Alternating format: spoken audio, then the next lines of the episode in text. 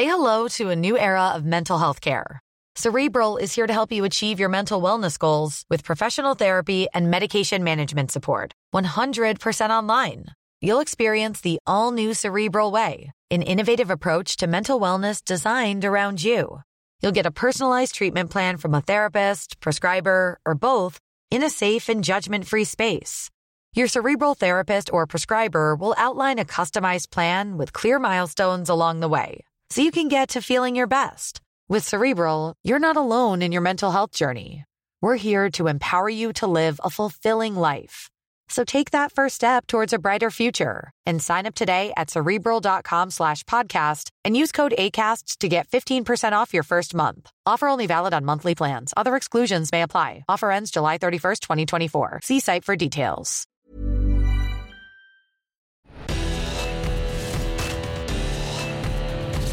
Verbalathleten. Die Stimmen von Eurosport. Herzlich willkommen. Mein Name ist Daniel Lerche und unser Gast heute, das ist er hier. Er hat Roger Federer getwienert. Ehrlich gesagt weiß ich gar nicht, ob man das so sagen kann, aber er hat's gemacht. Er hat Angie Kerber nass gemacht, sitzt dafür aber mit Thomas Rupprath im Trockenen. Er hat zweimal den Fernsehpreis gewonnen. Er kann nicht Klavier spielen, hat dafür aber unendlich viel Tennisexpertise, ein soziales Gewissen und er hat Boris Becker den Kopf verdreht. Lieblingsspruch: Die schwierigste Turnübung ist immer noch, sich selbst auf den Arm zu nehmen. Herzlich willkommen, Matthias Stach. Ja, hallo. Hast du Matthias schön gesagt. Grüß dich. Ja, sag mal, lass uns gleich bei dem Spruch bleiben. Findest du den nur gut oder kannst du das auch? Kannst du die Turnübung dich selbst auf den Arm nehmen? Du, ich habe 3 Kiddies und da lernt man das relativ schnell. Also insofern kann ich das wirklich sehr, sehr gut. Und nee, das ist schon auch ein Leitspruch. Also muss über sich lachen können in allen möglichen Dingen und das finde ich schon wichtig. Wie viel Humor darf denn sein bei einer Sportübertragung? Ich finde viel. Also gerade wenn du jetzt mit jemandem wie Boris beispielsweise zusammen kommentierst, dann kommt das ja automatisch. Also ich finde schon, es ist natürlich immer so den Ereignissen geschuldet, aber mal so ein bisschen drüber oder ein bisschen lustig oder ein bisschen flapsig. Ich glaube, das Wichtigste ist, dass du im Wohnzimmer so ankommst, wie du normal auch mit den Leuten reden würdest. Und da gibt's halt dann auch mal einen Spruch. Boris Becker hat euch ja ein eheähnliches Verhältnis attestiert. Sicher mit einem Augenzwinkern, aber sowas hat ja auch immer einen wahren Kern. Erklär mal, was macht euer Verhältnis so speziell? Du, wir kennen uns schon ewig. Also 1988, damals dieses tolle Davis Cup Finale in Göteborg, da war ich noch fürs Privatradio, das kam damals gerade so raus tätig.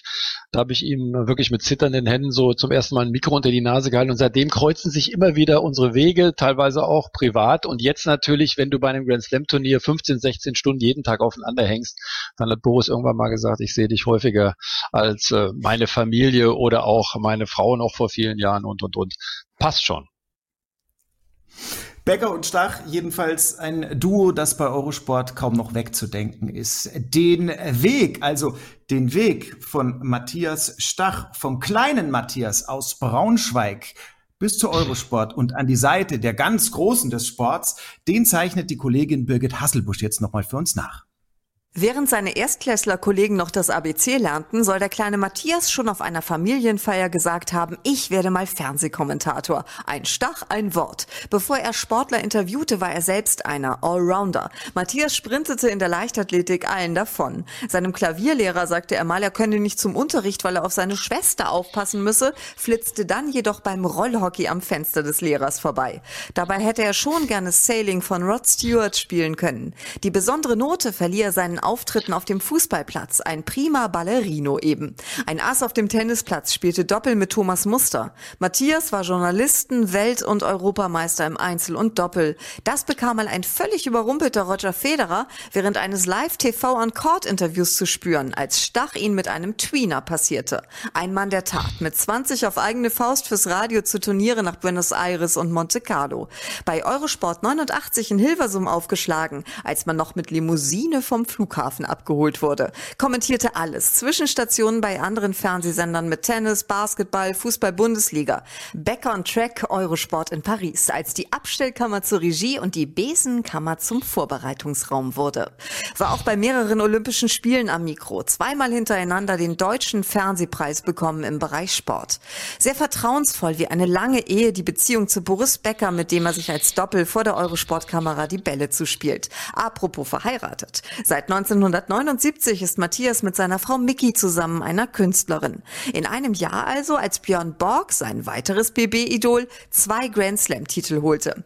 Ebenfalls gepunktet mit der Sendung Stich und Stach. An Anekdoten eine ganze Tennistasche voll. Wurde bei einem Interview mit Becker vor Tor 13 in Wimbledon mal verhaftet. Spielte mit Boris im strömenden Regen Fußball. Schaute bei ihm zu Hause ein WM-Spiel. War dabei, als für Boris Becker der Ofen einer bereits geschlossenen Pizzeria nochmal angeworfen wurde.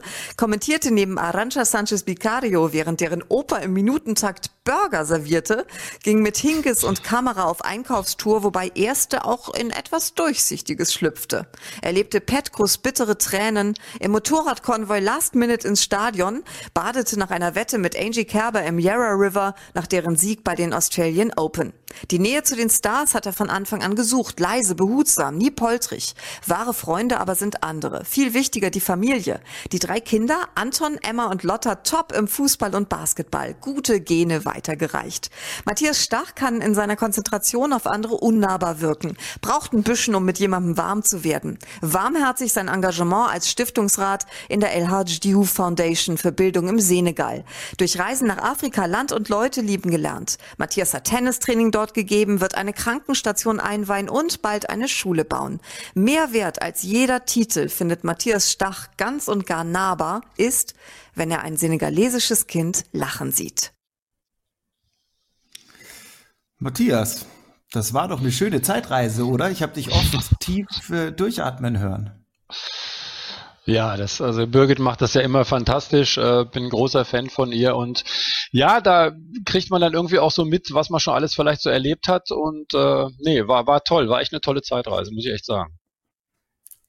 Und vieles von dem, was du erlebt hast und was jetzt in dem Lebenslauf nur so angeschnitten wurde, das wollen wir heute natürlich besprechen. Speziell dein Engagement für Afrika, das liegt dir ja sehr am Herzen. Da würde ich sagen, kommen wir eher zum Schluss dieses Pod- bzw. Podcasts drauf. Jetzt wollen wir erstmal so an den Anfang springen. 1962 geboren im beschaulichen Braunschweig und zwar nicht weit vom Eintrachtstadion. Das musste ich ja gleich beeinflusst haben, offensichtlich. Hat es mich total, es war echt so, damals war ich nicht jedes Wochenende im Stadion, bei den Löwen, wie sie ja noch hießen, sind ja dann auch deutscher Meister geworden. Ich bin schon so alt, dass ich das noch mitgekriegt habe. Wir haben tatsächlich im Garten, wir hatten so ein kleines Gärtchen, haben wir die Torschreie gehört und so wusste ich also immer genau, wie es steht. Ich war häufiger beim Training, damals gab es noch so Leute wie Horst Wolter, Bernd Franke, wirst du gar nicht mehr kennen. Da habe ich in dem Tor die Bälle geholt, also die Eintracht immer noch stets verbunden, auch wenn sie jetzt ein bisschen unterklassiger spielen. Da war ich jetzt nicht ganz drauf vorbereitet, aber 67, oder? War die Eintracht Meister. Und deswegen noch immer die Tradition mit der 67. Minute im Eintrachtstadion. Ja, genau. Korrekt? Hm. Ah, schau, da freue ich mich doch. Wusste ich mal was. Dein Vater hat in der Computerbranche gearbeitet. Deswegen seid ihr viel umgezogen. Das war für dich als Kind nicht immer leicht, weil Schule wechseln bedeutete natürlich, oder Wohnort wechseln bedeutete Schule wechseln, bedeutete Freunde wechseln. Inwiefern hat der Sport da dann eben auch eine ganz wichtige Rolle eingenommen für dich? Du, eine total wichtige Rolle, weil es ist wirklich, du hast deine Freunde in der Schule, Daddy, amerikanisches Unternehmen, die juckt's dann nicht viel, ob du umziehst oder Familie hast, das ist völlig egal. Und über den Sport gab's immer wieder Anknüpfungspunkte, weil du immer ein paar Leute gefunden hast, die haben gekickt oder ich habe, Birgit hat das gesagt, ein bisschen Leichtathletik gemacht und logischerweise dann noch irgendwann später Tennis gespielt und das hat's mir sehr, sehr leicht gemacht, irgendwie auch in der Schule. Ich weiß noch, wir sind dann nach der Schule mit einem kleinen Tennisball, kamen wir teilweise 3-4 Stunden zu spät, weil wir einfach noch gekickt haben. Also es war eine mega Zeit und hat es mir echt auch erleichtert, weil das kann man sich vorstellen, so als kleiner Knirps in unterschiedlichen Etappen dann immer wieder alles aufgeben und neu anfangen. Also der Sport hat das ganz gut gemacht dann. Das war so die große Konstante in deinem Leben. Du hast dich fokussiert auf Leichtathletik, Fußball, Tennis und irgendwann musste dann aber eine Entscheidung gefällt werden und du musstest dich dann spezialisieren sozusagen und hast dich fürs Tennis entschieden. Warum? Ja, das hat sich so ergeben. Ich bin damals aus der Nähe von Düsseldorf nach Hessen gezogen, war dann bei einem relativ bekannten Club, Palmgarten Frankfurt, und habe eigentlich erst mit 15, 16 so intensiv begonnen mit Tennisspielen und habe die Gemurmel einigermaßen getroffen und dann wurde es so aufwendig, weil es dann eine ganz vernünftige Liga war, dass ich dann gesagt habe, ich kann das nicht mehr nebenbei machen. Unabhängig davon hast du damals dann auch Verträge gehabt, da stand tatsächlich drin, dass du keinen Fußball spielen darfst. Aber es war seinerzeit auch noch möglich, dass man das dennoch gemacht hat. Das heißt, ich habe tatsächlich, glaube so 1-2 Jahre habe ich Tennis gekleppert und habe heimlich Fußball noch im Verein gespielt, ist nie rausgekommen. Das wäre heute unmöglich. Ja, heute gäbe es sofort ein Facebook Live oder ähnliches und du wärst schon aufgeflogen. Im Tennis hast du es ja dann weit gebracht. Du hast erste Liga gespielt, zweite Liga gespielt, du hast Doppel gespielt, unter anderem mit Thomas Muster. Aber was mich persönlich am allermeisten beeindruckt hat, du warst Journalisten Europa und du warst Journalisten Weltmeister. Und Weltmeister, also das werden nicht viele in ihrem Leben. Deswegen, deswegen fand ich das schon. Andere mögen das Doppel mit Thomas Muster bevorzugen, aber ich fand diesen Titel Journalisten Weltmeister, das hat mich beeindruckt. Kannst du noch mal so Revue passieren lassen für uns, wie dieses Turnier lief, wie das Finale lief? Wann war das? Ja, das kann ich noch ganz genau. Als erster muss ich sagen, Weltmeister hört sich toll an. Ich ziehe damit auch gerne meine Kinder auf, die sportlich viel erfolgreicher sind als ich. Aber du kannst dir natürlich vorstellen, da waren schon ein paar dabei, die ein bisschen spielen konnten, auch teilweise so erste Liga in Italien oder Österreich. Aber Butter bei die Fische, also so prickelnd war das nicht. Aber ich kann mich zum Beispiel an die WM sehr gut erinnern. Die EM war in Pörtschach, die WM war in Palermo und ich spielte im Halbfinale, das ist wirklich keine Geschichte, gegen einen Italiener. Der hatte wohl bis dahin noch nie verloren und ich wundere mich, warum der auf den Platz kommt. Palermo, ihr wisst, Sizilien und so. Ich komme wirklich auf den Platz und der hat so zwei Typen neben sich, also wie aus dem Film. Dunkle Sonnenbrille, schwarzer Anzug, dunkle Krawatte, weiß ich nicht, was ist denn hier los? Und im Nachhinein habe ich dann erfahren, das ist einer, der wohl auch einer Firma angehört, die irgendwie ein bisschen zur Mafia gehört. Ich habe das Ding gewonnen und bin dann auch Weltmeister geworden. War ein toller Erfolg, weil ich auch mit einem österreichischen Kumpel noch das Doppel gewonnen habe. Unvergessene Ereignisse, aber ganz im Ernst, muss man relativieren, Weltmeister der Journalisten. Aber ich nehme es gerne, wie gesagt, um meine Kiddies ein bisschen aufzuziehen. Weltmeister wart ihr noch nicht. Schön, aber in Palermo ein Mafioso aus dem Weg räumen und am nächsten Tag aufwachen und trotzdem noch Kinder zeugen können, das können auch nicht so viele von sich behaupten. Glückwunsch dazu. Das stimmt und was auch ganz treffend war, ich habe dann einen Pokal bekommen, den habe ich auch noch, ich mache ja nebenbei noch so ein bisschen, in der Tennis-App was, so eine eigene Sendung, Stachis Welt und da steht das Ding auch, das hat einen riesen Marmorsockel, der wiegt glaube ich 22 Kilo, Handgepäckflieger, kannst du dir vorstellen, war eine super Rückreise. Wie gut du immer noch im Tennis bist, auch heute noch, das musste vor nicht allzu langer Zeit ein gewisser Roger Federer schmerzlich erfahren.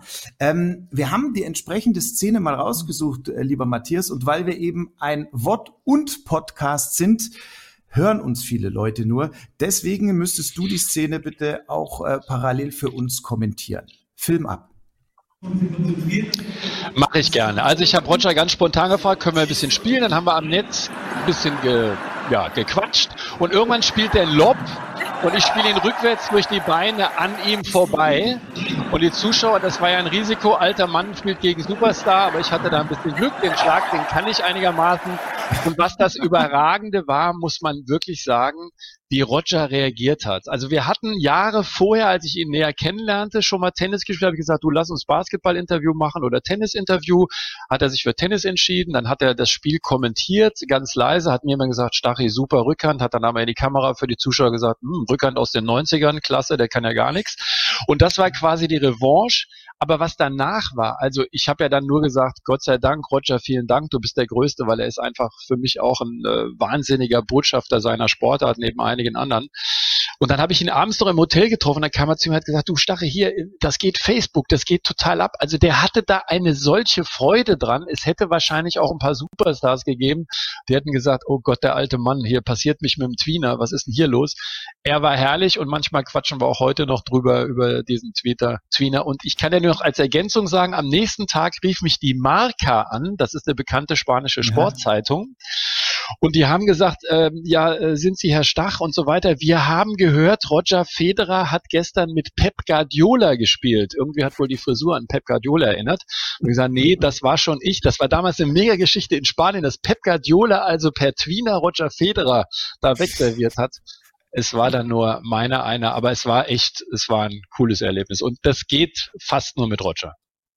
Ja, ich wollte es gerade sagen, also das zeigt schon die Größe eines Roger Federer. Also andere hätten vielleicht auch mehr im Ernst als im Spaß gesagt, nie wieder Interviews für Eurosport oder ich weiß, wo du wohnst. Er nimmt sowas einfach mit seiner ganzen Klasse, weil er es halt auch kann. Ja, das muss man halt dazu sagen. Der hat halt einfach auch alles erreicht. Was mich beeindruckt hat oder was ich eben einfach auch gesehen habe, ja, das ist ja jetzt eben nicht nur ein schöner YouTube-Moment, diese Szene, sondern das beweist halt einfach auch, dass du schon auch einigermaßen gut weißt, wovon du dann in deinen Kommentaren sprichst. Wie wichtig ist das in der Szene, diese Credibility zu haben? Ich glaube, es ist immer ganz gut, wenn du eine Sportart kommentierst. Es muss nicht sein, aber ich finde, es ist ein Riesenvorteil, weil man vielleicht auch ein bisschen sensibler mit, sagen wir mal, schwächeren Leistungen umgeht von Athleten. Und was mir eben geholfen hat, ich hatte einige Zeit mit Thomas Muster spielen dürfen und auch trainieren dürfen. Und als der dann noch spielte, er wurde ja dann später zur Nummer 1, ich glaube, als wir uns kennengelernt haben, war er so 18, 19, da hat das ein bisschen in der Szene geholfen, weil er gesagt hat, hier, da kommt jetzt einer aus Deutschland, wenn er ein Interview haben wollt, der ist nicht ganz so blind, also dem könnt ihr auch mal antworten. Ich glaube, es ist ein Vorteil, um so ein bisschen mehr diese Leistung einzuordnen. Also mir hat's eher immer geholfen, dass das natürlich nochmal ein Unterschied ist, jetzt zum Beispiel zu Boris, der auf einem ganz anderen Niveau gespielt hat, ist völlig klar. Aber ich bin der festen Überzeugung, es hilft schon ein bisschen. Also ich glaube, es hat nicht geschadet, sagen wir es mal so. Du bist ja jetzt auch schon extrem lange dabei. Weißt du noch, wann du zum ersten Mal ein Tennis-Match beruflich begleitet hast? Ja, das war, ich glaube, 1987 oder eben 1988 beim Davis Cup. Und wie zufällig, ich habe was gefunden. Eurosport French Open. Guck doch mal bitte auf das Datum. Warte, Moment, ich muss es runter. Ja, es ist ein bisschen unscharf. Also für alle, die es nur hören. 1991 steht auf. 91. Ja, es steht... Genau, 1991 steht auf dieser Akkreditierung, also da haben wir gerade bei Eurosport mit den großen Turnieren angefangen. Das habe ich jetzt irgendwie noch gefunden, habe ich die Haare auch noch offen getragen. Das waren aber so die ersten großen Dinge, aber 1988, das war eben diese Radioreportage in Göteborg vom Davis Cup und du musst dir vorstellen, Ich war mit einem Kumpel, haben wir die Privatsender angerufen, keine Sau, in Anführungszeichen, kannte uns und haben gesagt, hier, wir zwei sind die Größten, wir haben es richtig drauf, wir können kommentieren und haben eine Erfahrung, bis der Arzt kommt, war natürlich alles glatt gelogen. Und damals sind diese Privatsender rausgekommen und dann hast du 20 Privatsender gehabt und hast da sogenannte Takes, ich glaube damals für 20 D-Mark oder 30 D-Mark gemacht. Und dann saßen wir mit so einem kleinen Reportophon, so hieß das Teil, unter den Fans und haben da unsere Berichte abgerissen und es war herrlich. Und als die Deutschen dann gewonnen hatten, haben wir noch zufällig in der Stadt eine völlig betrunkene schwedische Mannschaft getroffen, übrigens mit einem Mats Wilander, die hatten damals alles Frack an. Ich weiß heute nicht, wie er jemals sein Hotel erreicht hat, weil als der Kerl da rausgegangen ist aus dieser Bar, habe ich gedacht, Junge, ich hoffe, du findest den Weg und ich hoffe, du weißt, wo dein Haus steht. Aber das waren so die ersten Momente, das war hautnah, das werde ich nie vergessen, mein Leben lang nicht. Das war Frustsaufen bei den Schweden, oder? Die haben damals verloren. Ja, ordentlich, aber ordentlich. Ja, die hatten am zweiten Tag schon verloren. Mats Wilander hatte gegen Charlie Steeb verloren, der ihm da einen richtig guten Ball mit der Vorhand auf die Linie geknallt hat. Und die waren an dem Samstagabend schon erledigt. Das heißt, am Sonntag musste ja eigentlich noch gespielt werden. Du kannst dir vorstellen, wie die noch gespielt haben, eingelaufen sind. Das waren so die Anfänge. Weißt du zufällig noch, wie viel Kohle ihr da gemacht habt? Mit euren Takes? Das kann ich dir nicht sagen, aber das hat so gebrummt, weil das natürlich ein mega Erfolg war. Wir sind damals, Birgit hat das ja so angerissen, wir sind auch nach Buenos Aires zum Davis Cup gefahren. Ich werde noch mich erinnern, wir waren in Monte Carlo, da war eine Kommentatorenkabine, haben wir gedacht, das kann nicht wahr sein. Da war der Center Court und dahinter das Meer. Das war für uns natürlich unfassbar, haben alles auf eigene Kosten gemacht. Aber wir haben einen guten Schnitt gemacht. Also wir haben natürlich die Reisekosten alles vorgelegt, haben uns da akkreditiert. Aber das war für uns damals, das war eine Menge Geld, weil diese 20 Sender haben natürlich geglüht. Und wenn du dir überlegst, 20, 30 D-Mark, du hast pro Sender vielleicht 4 Takes gemacht am Tag, das läppert sich. Ja, da kommt schon was zusammen. Und irgendwann, lieber Matthias, bist du dann bei Eurosport gelandet. Und wie du bei Eurosport gelandet bist, ist eine sehr nette Geschichte, die zeigt, dass du dann eben doch schon ein bisschen älter bist. Denn das lief wirklich oldschool damals. Nicht mit irgendwie Newsletter oder Intranet oder Xing oder LinkedIn, sondern ganz anders. Ja. Ich weiß gar nicht, worüber du redest mit diesen ganzen Dingen, die du mir jetzt genannt hast. Old Fashion ist vielleicht so ein bisschen das Oldschool. Nee, du, das war so, meine jetzige Schwiegermutter hatte damals gesagt, du bist doch eigentlich ganz interessiert. Ich habe damals noch gespielt, so ein bisschen zweite Liga, habe aber nur auf die Hörner bekommen, weil ich nicht mehr so viel trainieren konnte. Und hat gesagt, hier ist eine Zeitungsanzeige, Eurosport München, ruf doch da mal an. So, und wie es ein Schwiegersohn in der Zukunft, wie es sich gehört, habe ich das natürlich gemacht. Dann kam ich nach München, war total aufgeregt zu einem Test. Nach 10 Minuten haben die gesagt, nicht ganz untalentiert, du bist dabei. Und eine Woche später, weiß ich noch, bin ich nach Hilversum gefahren und wurde dann tatsächlich von einem Chauffeur abgeholt. Ich habe gedacht, was ist denn hier los? Fernsehen ist ja die ganz große Nummer, das ist richtig gut. Und habe dann meine erste Stunde Tennis kommentiert. Und da fing alles an. Das war Ende der 1980er tatsächlich. Und daraus geworden, und ich denke, das darf man schon so sagen, ist schon eine außergewöhnliche Karriere im Sportjournalismus, speziell im Tennis. Du hast extrem viel erlebt. Es gibt viele, viele Anekdoten zu erzählen und ein paar wollen wir natürlich jetzt auch hören. Und ich würde sagen, wir fangen an mit diesem ominösen Tor 13, das vorhin auch schon in deinem Lebenslauf aufgetaucht ist. Vor dem wurdest du verhaftet. Was für Dienste hast du denn da angeboten? Also ich war für einen Fernsehsender, der nicht Eurosport heißt, das nennt sich dann Dritt- oder Viertverwerter, war ich da. Ja. Jetzt war es so, ich brauchte dringend für eine tägliche Sendung, das Interview mit einem deutschen Spieler. Das war mal der, mal Kiefer, mal Becker, mal ein anderer. So, und da ich aber immer der allerletzte war nach der Pressekonferenz, wenn überhaupt die Herrschaften in Wimbledon sagten, komm hier, auch der kleine Stach darf mal ein Interview führen, weil da hast du keine Rechte. Du bist also Non-Right-Holder fast, wie das ja immer so schön heißt. Habe ich gesagt, mache ich was ganz anderes, sage ich den Jungs Bescheid oder Mädchen, die kommen vor Tor 13. Das war also eine ganz normale Straße. Das Tor 13 war auf dem Weg zur Pressekonferenz. So, und dann hat sich's ergeben, dass der ein oder andere Spieler da rauskam. Und es war dann auch wie im Film. Ich habe eben gesagt, Palermo, ich habe irgendwie meine Phobie vor Menschen, die mit schwarzen Anzügen und schwarzen Krawatten auf mich zulaufen. Da war es dann auch so. Dann haben die mich festgenommen. Dann wurde ich in einen Riesenraum. Das war eine Halle. Es war auch wie im Film. Ich habe gedacht, die drehen hier irgendwie was. Vorgelassen, ein großer Schreibtisch, Eichenholz oder Teakholz. In 10 Meter Entfernung, ich wurde da also dann interviewt oder mehr verhört, möchte ich mal sagen. Und ich habe gedacht, um Gottes Willen, jetzt gehen komplett die Lichter aus. Ich habe dann, glaube ich, 1-2 Tage die Akkreditierung entzogen bekommen. Wenn ich das nächste Mal mache, auf ewig Verbannung. Ich habe es dann natürlich nicht mehr gemacht. Aber es war tatsächlich so. Ich habe mich kriminell verhalten auf dem Wimbledon-Gelände.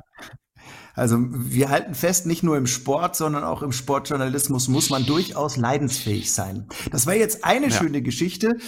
Lieber Matthias, wir haben uns aber noch an eine Stichwortgeberin gewandt. Wir wollen natürlich auch von anderen noch Stories über dich hören oder zumindest auf die Stories gestoßen werden. Andrea Petkovic hat uns einen kleinen Clip geschickt. Hallo lieber Stachi, ich bin's Andrea. Ich sehe ein bisschen verwuschelt aus, weil ich habe gerade ein Workout hinter mir. Aber das tut der Sache keinen Abbruch, weil während meines Workouts, als mir die Sterne kamen, musste ich an etwas anderes denken, was mich verwuschelt gemacht hat. Erinnerst du dich noch, als du das lila Hemd anhattest, das ich so schön fand, das deine Frau ausgesucht hat? Und ich finde, das solltest du öfter tragen. Oder zum Beispiel, wenn du sagst, wir machen 10 Minuten Interview und dann so 4 Stunden später kommt meine Mutter mich abholen, weil es zu lang gedauert hat. Also ich hoffe bald wieder. Ganz liebe Grüße aus Darmstadt und bis hoffentlich bald. Ciao. Also Matthias, Andrea Petkovic, charmant wie immer. Die hättest du übrigens ruhig auch und gerne auch zu Eurosport lotsen können. Ja, aber das steht jetzt auf einem ganz anderen Blatt. Lass uns mal zu dem kommen, was sie uns dazu erzählt hat. Erstens, wie soll ich sagen, Matthias, du bist im Kollegenkreis durchaus bekannt für starke Kommentare, aber nicht unbedingt für starke Hemden. Ja.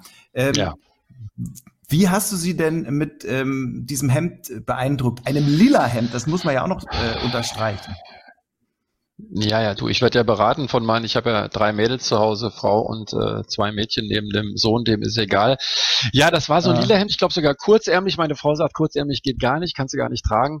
Mir ist es ehrlich gesagt, wenn es nicht komplett daneben ist, einige werden sagen, komplett daneben, auch relativ egal, aber die Petko ist halt jemand, ja, wir kennen uns schon ewig lange, seitdem die wirklich, ich hätte fast gesagt, ein kleines Mädchen war, also wie sie in den Trainingsgruppen noch damals mit Barbara Rittner trainiert hat, mit Jule Görges.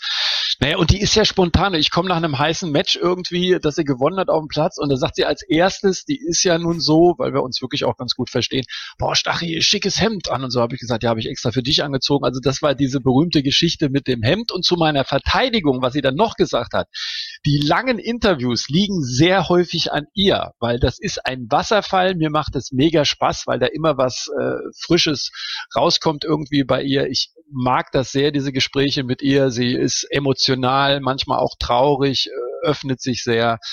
Also ist wirklich eine der vielen Spielerinnen, die ich sehr ins Herz geschlossen habe. Und irgendwie habe ich immer das Gefühl, ja, wir könnten stundenlang quatschen. Ich finde an ihr so faszinierend, dass sie halt auch rhetorisch so stark ist. Also das ist, da ist es schon so ein Alleinstellungsmerkmal. Das hat die echt drauf. Ich meine, kein Wunder, dass sie ja jetzt nicht mehr nur auf dem Platz realisiert, sondern auch vor der Kamera. Daniel, erstmal 1er Abi, also nichts für ungut. Ich weiß nicht, wie es bei dir ist. Also das habe ich nicht mit dem Fernglas gesehen, ja. Also was die abgerissen hat. Die liest Bücher, da ist mir schon das Durchlesen des Titels zu anstrengend. Ne? Also das geht wirklich über Freud. Die gibt ihren Schlägern Namen von alten Königen. Es ist herzerfrischend, mit ihr zu sprechen, das kann man sagen. Sie ist wirklich eine sehr eloquente junge Dame. Ich glaube auch, dass die noch eine Karriere vor sich hat. Ich glaube, wir werden bald irgendwas auch in Bücherform von ihr sehen. Und ich glaube, auch im Fernsehen hat ihr noch einiges vor sich. Da bin ich ganz sicher. Andrea Petkovic, die ist aber nicht die einzige, bei der du bleibenden Eindruck hinterlassen hast mit deinen Hemden. Wir haben natürlich eine Zeitungsannonce aufgegeben mit dem Titel Wir suchen Anekdoten zu Stachi. Und gemeldet hat sich unter anderem noch ein Herr in den besten Jahren, Patrick Kühn. Also wenn ich an Matthias Stach denke, dann fällt mir natürlich als allererstes unser Match ein vor vielen, vielen Jahren. Wir haben mal gegeneinander gespielt, im Sommer auf Sand. Es war ein Mannschaftsspiel. Matthias spielte für Kelkheim, ich spielte für Mannheim. Und Matthias war ja so ein Sandplatzwühler, der alle Bälle immer wieder rausgekratzt hat und rausgegraben hat. Ich habe den ersten Satz damals knapp 7-5 oder 7-6 gewinnen können und Matthias brachte den Spruch, jetzt muss ich schon wieder in 3 Sätzen gewinnen. Den Spruch habe ich damals so stehen lassen, habe mich natürlich auf mein Tennis konzentriert und in 2 Sätzen knapp gewinnen können. Aber das ist natürlich so ein Match, wenn wir uns sehen, heute bei Turnieren oder so, das fällt uns beiden immer wieder ein. Und da reden wir ganz gern drüber und haben natürlich den einen oder anderen Lacher noch als Erinnerung auf unserer Seite. Wie ist das Match ausgegangen, weißt du es noch? 7-6, 7-5 für Herrn Kühn. Ich könnte jetzt sagen, ich hatte leichtes Fieber, aber wir nennen uns ja Paddy und Maddie übrigens gegenseitig. Patrick ist wirklich auch ein toller Mensch, ein toller Kumpel, mit dem ich ja auch schon moderiert habe. Ja, du musst dir vorstellen, das war damals, ich weiß gar nicht, 1. oder 2. Liga. Er war so ein aufstrebender, richtig guter Spieler. Ich war halt so eine kleine Sandplatzzecke aus dem Dorf sozusagen. Es war eine Riesenstimmung, kleiner Platz, 400 Zuschauer. Und der hat mich schon ein bisschen gereizt, da war auch so immer so ein bisschen, ja, hier, ich bin's und was will der Tourist da drüben, und da bin ich dann wirklich auch unangenehm geworden, und das, was er sagt, stimmt absolut. Das habe ich ihm dann so beim Wechsel zugeraunt. Ich habe ihm dann zum Beispiel auch noch so psychologische Tricks dann nach jedem Wechsel gesagt, boah, du hast so eine tolle Vorhand. Der hat dann keinen Speer mehr reingespielt mit der Vorhand übrigens. Also da war schon einiges am Start. Wir lachen heute sehr drüber, und er ist ein unglaublich lieber Mensch und ein echt erfolgreicher Tennisspieler. Er hat mehrfach den Davis Cup gewonnen. Aber halt mal, also so Psychospielchen, Dirty Talk und das im weißen Sport, das war so dein Ding? Das war gegen bestimmte Spieler. Er hat ja gesagt, Reizer, ja, mein Ding. Und wir, das, ich weiß noch, es waren damals 30, 35 Grad. Das war mega heiß und die waren, ich meine, Mannheim hat er da gespielt. Die waren ein Riesenfavorit. Ich habe für Kelkheim gespielt und ja, du, da schaukelt sich schon was hoch und der hat wahrscheinlich auch nicht damit gerechnet, dass der Typ da drüben, ich war jetzt nicht so überragend. Ich war, glaube ich, mal erster 100 Deutschland oder so. Er war ja viel weiter vorne. Aber das war schon eine nette Atmosphäre und wir haben es uns auch gegeben. Aber ganz im Ernst, ich glaube, wir haben uns dann früh getroffen in seiner Karriere. Der war ja auch dabei, 1988 in Göteborg, und haben uns erinnert und haben herzlich drüber gelacht. Nee, ist ein toller Kerl. Um den selbstbewussten Spruch bist du ja selten verlegen. Du sollst 2017, als du den Fernsehpreis zum ersten Mal bekommen haben, in einer ersten Reaktion rausgehauen haben, jetzt haben sie es endlich kapiert. Stimmt das? Das kann sein, aber war 100% nicht. Da kenne ich mich ganz gut seit mittlerweile vielen Jahren. Das war echt mehr gemünzt auf unseren Sender, weil ich finde, dass wir bei Eurosport wirklich jetzt seit Jahren, und wenn du dich bei den Fans umhaust und umhörst, dass wir wirklich auch ein richtig korrektes Programm liefern. Ne? Ja. Und diesen Schritt, wir haben damals auch die Erklärung der Jury bekommen, das war garantiert so gemeint. Also, weil wir waren ja auch mehrere da. Ich habe es dann ja mit Boris oder Boris mit mir dann nochmal gewinnen können, aber das war ja auch ein Gesamtprodukt. Das sagt man immer so blöd, aber es ist einfach so. Und ich glaube, dass wir irgendwie auch der großen Fernsehwelt gezeigt haben, Leute, es geht auch mit einfachen Mitteln. Als damals Angie Kerber gewonnen hat bei den US Open, du, da hatten wir eine Kamera, da saßen wir auf dem Sofa, hatten wir kein Studio, haben 1,5 Stunden in der Nacht gesendet, bis Frau Kerber kam und ihr Trainer, mit Kiwi saß ich damals, mit Nicola Kiefer. Und da hat die Jury gemeint, das war pures Fernsehen. Und genau das war ja immer unser Ziel. Wir wollten ja wirklich die Tennisfans irgendwie ja das Ganze näher bringen. Und so war das gemeint. Aber nichtsdestotrotz, also du hast den 2018 den Fernsehpreis ja nochmal bekommen. Muss man vielleicht an dieser Stelle auch nochmal sagen, für alle, die sich in der Branche nicht so gut auskennen. Also das ist schon sozusagen unser Oscar, ja, in Deutschland, wenn es ums Fernsehen geht. Was bedeutet dir diese Form der Anerkennung denn? Ja, das bedeutet mir deswegen viel, weil du dir natürlich, das weißt du selber, wenn wir moderieren, Boris und ich zusammen, oder wir kommentieren Match, dann machst du dir natürlich Gedanken, wie, du kannst es ja sowieso nicht jedem Fan recht machen. Also es gibt ja auch viele, die sagen, Mensch, mich interessiert jetzt nicht, was der morgens beim Frühstück gegessen hat. Verstehe ich auch. Ich probiere so zu kommentieren, wie es mich interessiert hätte als Tennisfan, weil ich bin ja in erster Linie Tennisfan. Und wenn du dann merkst, dass das beim Publikum ganz gut ankommt und auch bei einer Jury, die ja nur wirklich vielerlei Auswahl hat, bei hochkarätigen Kollegen, Konkurrenten in Anführungszeichen, das sind sie ja letztendlich nicht, dann ist das schon irgendwie eine Bestätigung, dass du sagst, so, wir sind auf dem richtigen Track, wir im Team Eurosport. Wir probieren das so rüberzubringen, wie wir glauben, dass es interessant ist. Und wenn es dann anscheinend für die Leute interessant ist, ist man ja umso erfreuter, ist ja klar. Also 2017, 2018, du hast es erwähnt, dann gemeinsam mit dem Eurosport-Team und eben Boris Becker. Und da wollen wir jetzt mal reinhören bzw. reinschauen, wie sich das so anhört bzw. ansieht, wenn ihr zwei kommentiert. Zusammenschnitt vom Australian Open Finale sehen wir. Federer gegen Nadal. Wir haben gesehen, es hat auch noch Handtücher gegeben für Roger Federer. Und dieser Austausch eben mit der Box ist sehr, sehr wichtig, aber da können wir gleich nochmal was verlieren. Jetzt gehen wir, glaube ich, runter wieder auf den Courts, denn Federer kann weiterspielen und das ist auch gut so, aber das haben wir eigentlich auch nicht bezweifelt, wenn wir ehrlich sind. 5. und entscheidender Satz also somit Federer gegen Nadal. Noch kommt Nadal also nicht ran, vom Ergebnis her. Noch. Das ist Risiko, den so im Aufsteigen zu nehmen, so eng am Körper. Aber du gewinnst ein Grand Slam nicht, indem du auf den Fehler des Gegners wartest, sondern du musst das Spiel gewinnen, ihr wird es nicht geschenkt. Vor allen Dingen in diesen Zeiten jetzt, ne? Bei der Qualität. Ich glaube, der war gut. Was geht denn hier ab? Boris, wir sagen jetzt gar nichts. Jetzt warten wir auf die Entscheidung ab und dann schauen wir auf die Reaktion der beiden. Es geht um diesen Cup. Es geht um Challenge. War er gut, dann ist das Match vorbei.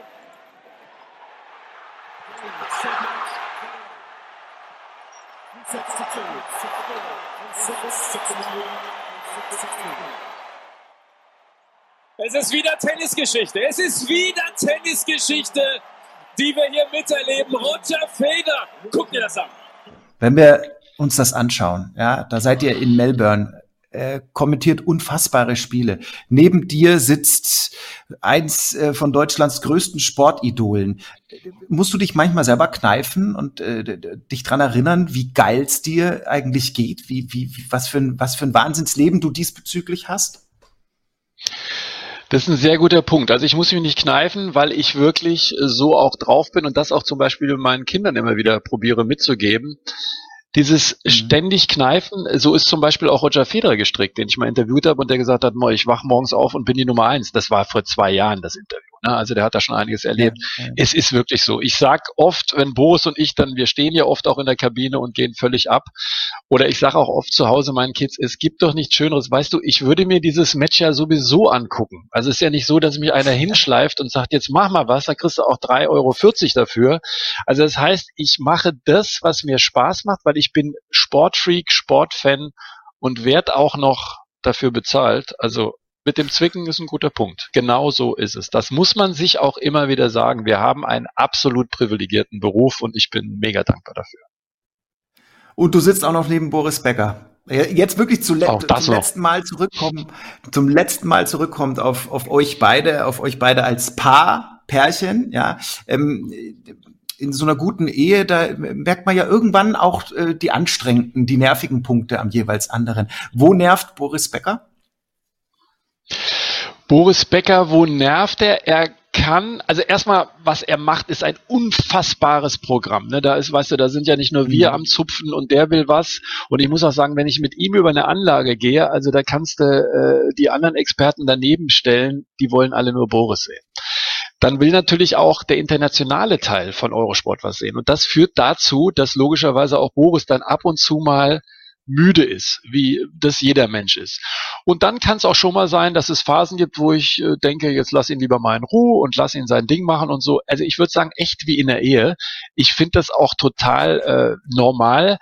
Aber das, was ich ihm immer wieder sage, ist das, was uns, glaube ich, auch neben einigen Dingen wirklich verbindet, außer der langen Zeit ist, der Typ ist Tennisfan. Und wenn wir ein Match sehen, weißt du, man sagt immer, ihr habt so viele Matches kommentiert und neulich hat mir einer gesagt, du hast jetzt über 100 Grand Slams gemacht.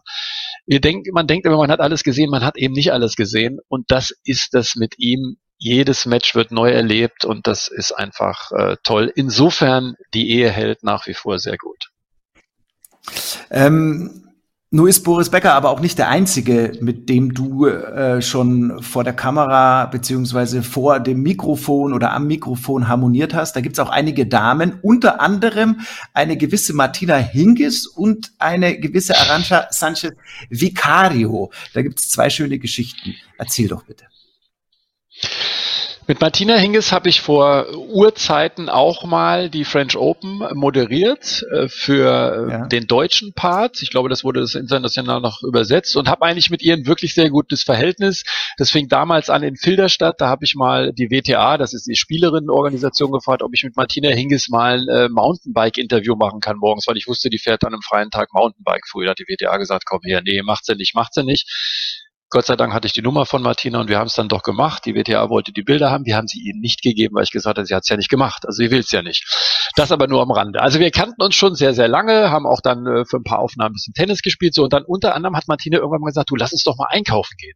Und da machen wir so einen schönen Take draus und machen so einen kleinen Bericht. Da habe ich gesagt, du, mache ich gerne. Ich habe zwar von Damenkleidung keine Ahnung, aber ich lasse mich da gerne inspirieren und ich sage auch offen meine Meinung. Und dann sind wir da hingegangen. Martina hat das überragend gemacht, muss ich sagen. Aber die hatte teilweise Teile an, wo ich gesagt habe, Martina, bist du sicher, also nicht, dass die schlecht aussahen, im Gegenteil. Aber ich habe gesagt, Martina, das ist Fernsehen, also man sieht das. Das ist jetzt nicht Podcast oder Radio. Bist du sicher, dass wir das zeigen? Und dann sagt, ja, du, mach du, ist kein Problem. Und es war, sagen wir mal, ab und zu gewagt. Also durchsichtig, das war das Wort, das fiel in dem Lebenslauf, den wir vorhin gehört haben. Ja, man hat mehr gesehen als das Kleid, ja. Hm. Und Arantxa Sánchez? Da war was mit Hamburgern und Fastfood. Und du, Eurosport, unser lieber Sender, kam irgendwann mal auf die Idee und hat gesagt, da ist ein tolles Match, Graf gegen Celles. Stachi, möchtest du nicht vielleicht mal das Match kommentieren mit Arantxa Sánchez Vicario? Die spricht Deutsch. Da habe ich gesagt, Leute, also ich sprich Deutsch, ich kenne sie einigermaßen, wir haben auch heute ein super Verhältnis noch. Die kann 3-4 Sätze Deutsch, das ist schon okay, aber ich habe gesagt, komm, wir machen es. So, dann saßen wir in einer engen Kabine, das war wirklich eine Besenkammer. Also das Ding war 1,50 Meter breit und 1,50 Meter tief, Tische. So, und dann saß Arantxa neben mir und sie hat eigentlich den ganzen Kommentar immer nur gesagt, die Steffi hatte gut gespielt, die Steffi, und die Celis hatte gut gespielt.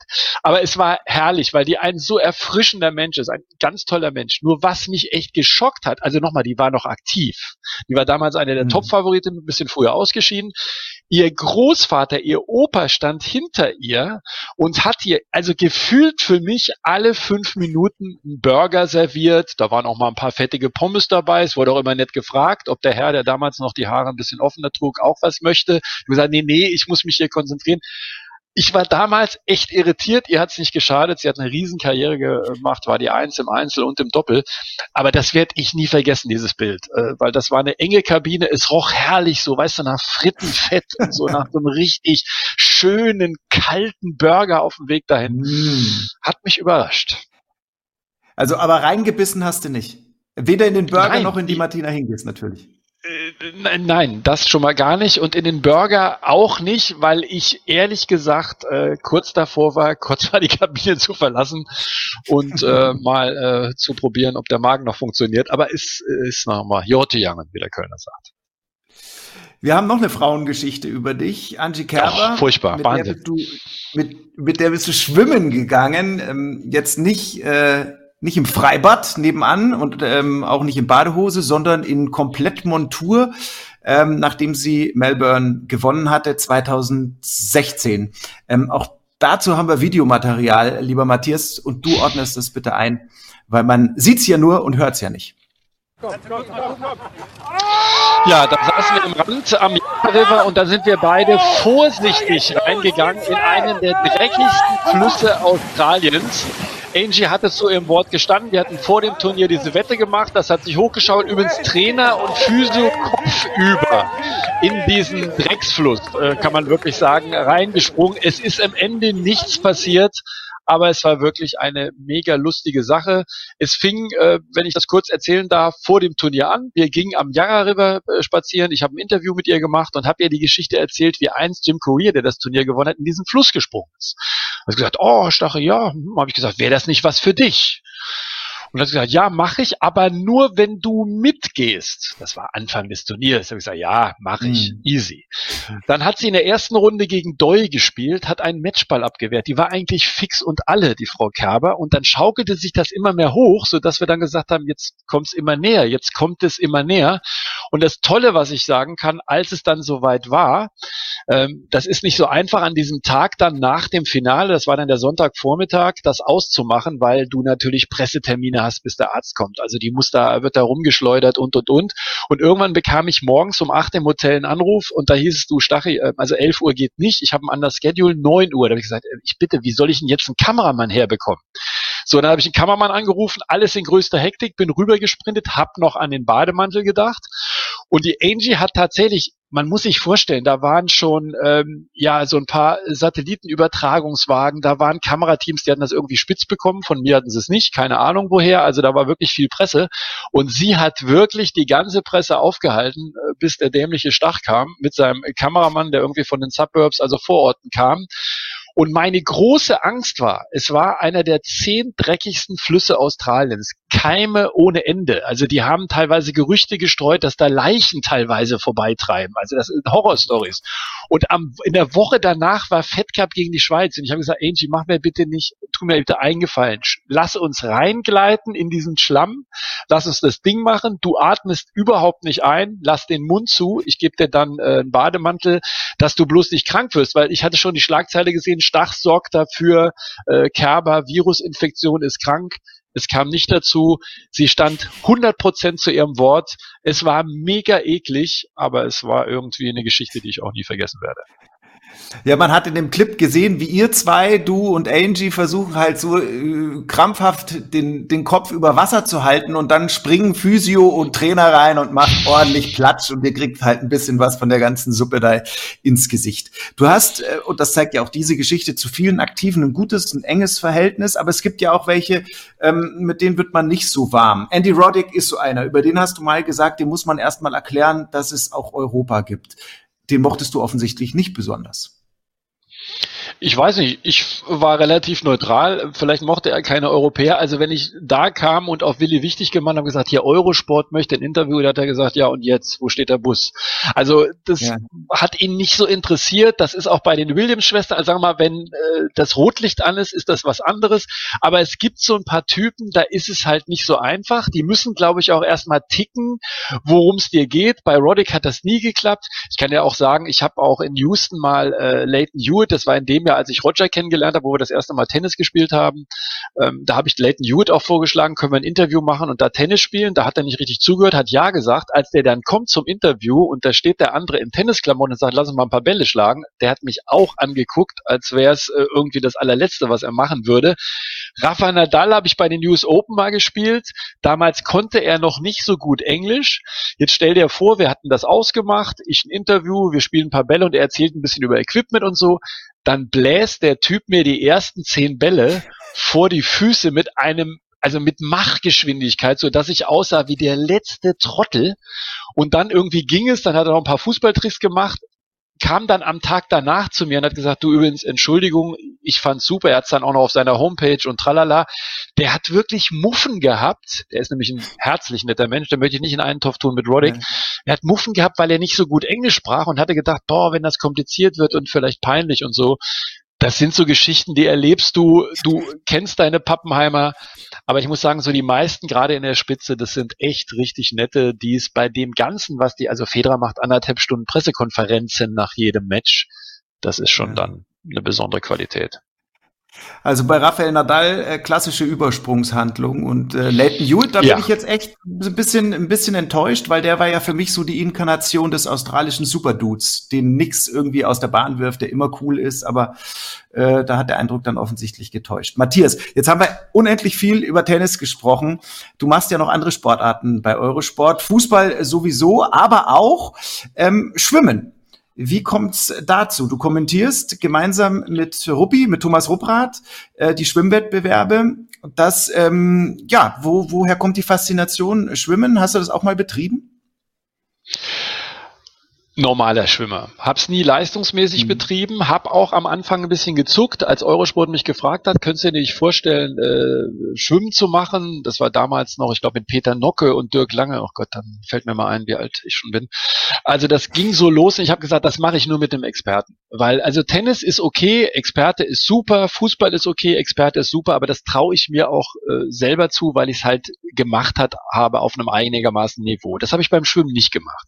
Hat mich aber immer wahnsinnig fasziniert. Und was mir da zugute kam, ich finde, ich habe ja auch Radsport beispielsweise gemacht, weißt du, das, da guckst du zu, aber du weißt eigentlich gar nicht, was das für Menschen sind. Die haben alle eine Badekappe auf, die haben alle eine Brille auf, die haben dann früher noch diese langen Einteiler oder auch beim Radsport genau das Gleiche. Und mich haben halt immer die Menschen fasziniert. Was steckt dahinter? Und ich habe gesagt, wenn ich einen Experten habe, der das Technische und so weiter richtig, man lernt ja auch viel mit, du kriegst ja die Begeisterung mit, aber trotzdem bin ich alles andere als ein Schwimmsportexperte. Aber diese Mischung hat mich fasziniert. Einer sitzt neben dir, trägt dich im Prinzip durch diese Fachbegriffe, durch dieses Fachliche an der Wende, hat da ein bisschen gezuckt, man lernt selber sehr viel dabei und ich sorge vielleicht dafür, dass die Leute die Menschen ein bisschen besser kennenlernen. Deswegen macht mir das mega Spaß mit allen Experten, die wir hatten, finde ich. Und Ruppi, das ist eine ganz besondere Beziehung. Also wir haben auch schon in einem kleinen Studio irgendwie privat, ich habe neulich gerade seine Frau in Kapstadt haben wir uns getroffen. Also wir haben wirklich ein tolles Verhältnis. Ruppi ist ein klasse Typ. Und weißt du, diese Mischung, die fasziniert mich und mit einem Experten da an der Seite, finde ich, ist das ein toller Sport, auch wenn man ehrlich sein muss. Auch da fragst du dich natürlich manchmal, wie ist es möglich, dass nach 20 Minuten der 200-Schmetterling-Weltmeister ins Wasser wieder steigt und dann noch mal eine 4x100-Staffel wegbombt. Aber das ist ja in vielen Sportarten so. Schaffen ist ein gutes Stichwort, weil ich frage mich, wie schaffst du es denn in 3 Sportarten, die du jetzt aktuell bei Eurosport kommentierst, wie schaffst du es denn da immer auf dem Laufenden zu bleiben? Also ich stelle mir das ja einfach auch sehr zeitaufwendig vor, da immer am Ball zu bleiben. Schwimmen, Tennis, Fußball. Ist das so ein kontinuierlicher Prozess oder bereitest du dich immer in der Phase vor einem Spiel, vor einem Turnier, vor einem Schwimmwettkampf dann wieder gezielt vor? Kontinuierlicher Prozess. Ich habe eine Schwimmdatei, da stehen dann, wie du das ja auch kennst, wirklich ein paar ganz gute Details raus, die ich teilweise aus Gesprächen mit Trainern oder auch mit den Aktiven selber, in dieser Datei sind momentan 2100 Schwimmer. Das möchte gepflegt werden, da habe ich auch 1, 2 Leute, die mir helfen, aber es geht über viele Gespräche. Beim Fußball ist das so, genau das Gleiche, sehr großes Archiv. Ich rede eigentlich vor jedem Fußballspiel mit jedem der beiden Trainer. Heißt, momentan läuft ja bei uns die Fußball-Bundesliga und da verabrede ich mich am Tag zuvor oder am Vormittag eben mit beiden Trainern und rede mit denen ausführlich. Das sind sie jetzt mittlerweile auch schon gewohnt, das ist relativ leicht. Und beim Tennis ist es so, der Tag beginnt, das ist wirklich so, morgens um 8 auf der Anlage French Open, endet dann um 10:30 oder 11 nach unserer letzten Sendung, manchmal sogar ein bisschen später. Und dazwischen ist einfach reden, viel mit den Spielern, musst immer aufpassen, Vormatch natürlich nicht, aber am freien Tag zum Beispiel, es gibt viele Telefonate, Betreuer gibt es, gibt Physios, es gibt Offizielle, also du kriegst ja immer was mit. Ich sauge das auf, weil es ehrlicherweise auch so ist, weil viele haben mir schon die Frage gestellt, du machst das jetzt schon so lange, also du musst dich doch eigentlich nur hinsetzen und musst das Match kommentieren. Ja, könnte ich, aber dann wäre es ja grottenlangweilig für mich. Also ich will ja auch als Kommentator neue Dinge erfahren, ich will ja den Fans auch neue Dinge erzählen. Und deswegen ist das, und da muss ich sagen, habe ich einen Leitspruch, ich verwende praktisch nichts, was ich nur gelesen habe. Das meiste, was ich aus meinem Archiv verwende, ist, dass die Leute mir was erzählen, ich schreibe es mir auf und wenn ich dann irgendwann meine Finger im Griff habe, gebe ich es auch in mein kleines Laptop ein. Das ist so der Weg. Aber es ist, du hast recht, viel Arbeit. Also Fußballspiele sind immer Minimum 2 Tage neben der normalen Arbeit, die du hast, weil du dein Archiv weiter bewegst im Prinzip. Aber es sind ja extrem viele Informationen, die du aufnimmst. Und nur weil du sie einmal aufgeschrieben hast, heißt es ja nicht, dass du sie sofort abrufbar hast. Also es sind ja Informationen, die musst du dann in Windeseile verarbeiten, dem Spielgeschehen anpassen. Machst du sowas wie mentales Training? Also Gehirnjogging nennt sich's neudeutsch, weil kognitive Fähigkeiten sind ja da wirklich stark gefragt. Naja, das ist schon richtig, was du sagst. Also mentales Training habe ich früher, als ich noch ein bisschen Sport getrieben habe, gemacht. Beschäftige mich da auch sehr viel, auch mit dem Bereich Mentalcoaching. Ich habe zum Beispiel wirklich einen sehr guten Bekannten, Michael von Kunert, der ist Mentalcoach. Bei dem hat jetzt auch meine Tochter Emma ein Seminar gemacht. Also das ist ein Thema, was mich immer sehr interessiert hat. Während der Arbeit mache ich das nicht, weil dein Gehirn automatisch geschult wird. Ich habe gemerkt, Sachen, die du dir aufschreibst oder eintippst, behältst du besser. Und du hast genau richtig gesagt, die Kunst ist, glaube ich, die entsprechende Geschichte zum richtigen Zeitpunkt rauszubringen. Das heißt, ich bereite mich auf ein Match vor und 60 Geschichten schmeißt du in die Tonne. Aber die kannst du dann vielleicht beim nächsten Mal verwenden. Weißt du, oder du hast ein gutes Fußballspiel, da musst du nicht viel über die Spieler erzählen. Aber wie oft hast du ein ganz trauriges 0:0 und dann kannst du die Geschichten so ein bisschen rausholen. Was macht der hat gestern noch und der hat eigentlich eine Ausbildung als und so. Das ist so ein bisschen die Verfahrensweise. Ich glaube, die Kunst, wenn es denn eine ist, deswegen sind wir ja auch häufig in der Künstlersozialkasse, weil wir gelten ja als Künstler, ja, das freut mich sehr. Meine Frau, weiß ich nicht, ob die das auch so sieht, von Kunst an sich habe ich wenig Ahnung. Die Kunst ist, glaube ich, zum richtigen Zeitpunkt das Richtige rauszupicken und das gelingt mal und manchmal gelingt es nicht. Jetzt lass uns abschließend noch ein bisschen über dich abseits des Platzes sprechen, sozusagen. Das ist schon gefallen. Du bist seit über 40 Jahren mit deiner Frau zusammen. Du hast 3 Kinder, die sportlich auch schon sehr erfolgreich sind. Ich will gar nicht nach einem Erfolgsgeheimnis fragen. Insgesamt scheint einfach, dass dein Leben schon ziemlich gut läuft. Gibt's denn auch große Niederlagen? Gab's große Niederlagen? Und hast du Laster? Laster. Boah, das ist eine gute Frage. Ich habe erst mit 40 angefangen, Alkohol zu trinken, ist aber kein Laster, also ich bin kein Alkoholiker, keine Sorge. Mir hat mein bester Freund damals zum 40. Geburtstag, weil ich nie während meiner aktiven Karriere irgendwie Alkohol, ich habe noch nicht mal Pralinen gegessen, wo Alkohol drin war, das ist ja völlig bescheuert. Oder Kuchen, weißt du, wo du so einen Spritzer Kirschwasser reinmachst, habe ich nicht gegessen, also das war schon Das hatte schon leicht manische Züge, muss ich sagen. Was sind Laster? Ich glaube, mein größtes Laster ist, ich gucke zu viel Sport. Also ich mache bekloppte Sachen. Meine älteste Tochter, die spielt ganz korrekt Basketball, die hat letztes Jahr in Ungarn gespielt und dann fahren wir da halt auch mal hin und gucken dazu. Also weißt du, das, ich würde sagen, das ist eigentlich mein größtes Laster. Ich gucke einfach unfassbar gerne beim Sport zu und ich gehe auch zur Kreisklasse C, wo meine Frau sagt, sag mal, geht's noch? Und guck mir so ein Spiel an oder guck mir irgendein Jugendspiel an. Also das kannst du als zeitliches Laster vielleicht durchgehen lassen, ja. Naja, aber also wirklich nur in Andeutungsweise ein Laster. Bist du nicht wenigstens so ein Sportlerpapa? Also so einer, der extrem unangenehm auffällt, weil er eben laut, latent aggro ist, an der Seitenlinie besserwisserisch und idealerweise natürlich total parteiisch? Ja, also ich glaube schon, dass ich so ein Sportpapa bin bei den anderen, weil die vielleicht auch ein paar Sachen nicht so verstanden haben, weil ich mich eventuell auch im Tennis und in einigen anderen Sportarten einigermaßen auskenne. Aber weißt du, das Tolle ist, wenn ich merken würde, dass meinen Kindern auf den Senkel geht, würde ich da auch zurückfahren. Das tue ich logischerweise auch jetzt, wo die älter sind. Was ich immer probiert habe, dass die Kids kritikfähig sind. Also ich war nie der Papa, der, als die vom Platz kamen, gesagt, du warst überragend, der Beste und die anderen und was für Touristen. Sondern das war eigentlich immer so, die haben das alle glücklicherweise wirklich schon erlebt, dass sie wirklich auch schon einige Erfolge gefeiert haben, was mich unheimlich freut. Viel mehr, als ich jemals in meinem Leben zusammengefeiert habe. Aber weißt du, dieses Regulieren, das haben wir immer ganz gut hingekriegt und momentan ist das wirklich so, dass ich eigentlich warte, wenn die Kids einen Rat brauchen oder so, stehe ich zur Seite, weil ich auch schon was erlebt habe. Aber ich war absolut der Fieber. Ich finde das furchtbar zuzugucken. Bei mir fällt auch mal ein Spruch gegen den Schiri. Also das ist ganz klar. Ich habe Gott sei Dank meine Frau an meiner Seite und manchmal auch das ein oder andere von meinen Kiddies, die dann sagen, immer, Daddy, jetzt fahr mal einen Gang runter und so. Das ist besser geworden, aber war schon, ja, muss ich sagen, also sehr emotional dabei, absolut. Das kann man als Laster sehen, ja. Aber weißt du, so ein typischer Tennispapa war ich eigentlich nicht, weil für mich hat zum Beispiel jetzt nicht so die große Rolle gespielt, dass die jetzt Bezirksmeister oder Landesmeister werden oder Top Ten in Deutschland, sondern mir ging es immer so mehr um das Spiel und mir war zum Beispiel auch immer herzlich egal, was die für einen Sport machen. Die sind ja interessanterweise alle vom Tennis weg. Also die haben ja alle Tennis angefangen und sind jetzt alle bei Mannschaftssportarten, was ich herrlich finde, gelandet. Ich habe nur, und das, dann war ich vielleicht so ein Sportpapa, ich fand das immer ganz toll, dass sie Sport machen und habe da auch großen Wert drauf gelegt. Was sie machen, war mir völlig Wumpe.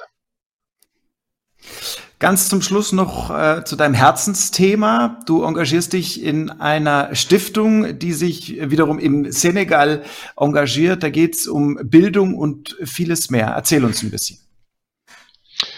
Ja, das Ganze ist die El-Hadj Diouf Foundation, gibt's auch eine schöne Homepage, kann man also einiges zu erfahren, auch wenn man da mal ein bisschen stöbert.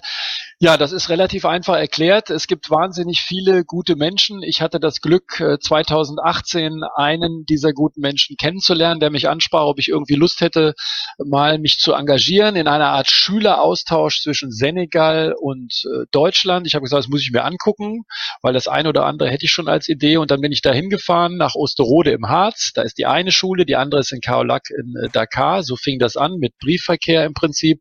Hab mir das angeschaut, war total begeistert, dass die Lehrer die Schüler alles entwickeln lassen. Die haben sich damals einen Tennispass ausgedacht und haben das erarbeitet, senegalesische und deutsche Kinder.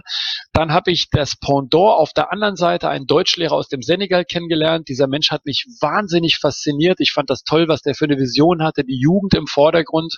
Ich glaube, ich komme auch mit Jugendlichen viel besser aus als mit Erwachsenen. Das nochmal zu deinem Thema, manchmal wirklich unnahbar. Hast du also absolut recht. Das heißt, dann hat sich das aufgebaut. Ich habe den kennengelernt, der war bei mir in der Familie, alle waren begeistert. Ich habe gesagt, ich mache bei euch mit. 11 Tage später verstirbt dieser Mensch, weil er mit einem Motorrad als quasi hinten auf dem Sozius von einem Laster überrollt wird. Also waren wir paralysiert. Wir haben gesagt, die Welt bricht zusammen. Was haben wir dann gemacht? Haben gesagt, nee, jetzt erst recht.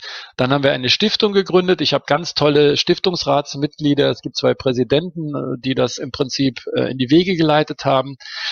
Wir waren im Senegal, haben Tennisprojekte gemacht. Du hast schon gesagt, wir haben ein Grundstück gekauft. Wir werden eine Schule bauen, suchen natürlich Sponsoren. Sie haben auch die Gelegenheit, übrigens auf der Homepage das kleine Spendenkonto sich anzuschauen. Das ist wirklich für eine gute Sache, weil auch 100% davon reingehen in die Stiftung. Ja, und so haben sich viele Sachen erarbeitet. Cabinet Medical, wir haben ein Haus gekauft, da wird jetzt in 1 bis 2 Monaten wird eine Krankenstation eingerichtet. Wir werden das für Corona-Patienten auch zur Verfügung stellen. Alle wissen, in Afrika geht das richtig ab. Der große Traum ist die Schule. Ich habe auch schon viele, logischerweise, Prominente auch angesprochen, die teils auch dabei waren. Auch Boris hat schon was gemacht, ein Martin Kind und viele andere. Und es ist, du sagst, es ist meine Herzensangelegenheit, weil ich wirklich, ohne jetzt pathetisch zu wirken, aber das macht für mich wahnsinnig viel Sinn und ich weiß, das werde ich länger machen als ins Mikro sprechen, ganz sicher.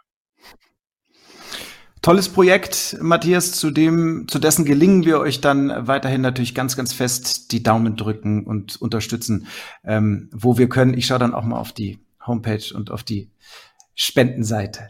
Danke, Matthias Stach, für dieses Interview. Ich hoffe, es hat auch dir Spaß gemacht. Absolut. Alles gut. Danke sehr. Das war's von dieser Stelle. Vielen Dank auch an euch und an Sie fürs Zuschauen bzw. Zuhören. Den Vodcast zum Podcast gibt's übrigens auf eurosport.de. Und das soll's dann auch wirklich gewesen sein. Von den Verbalathleten, die Stimmen von Eurosport. Wir freuen uns auf die nächste Episode. Bis dahin. Servus und tschüss.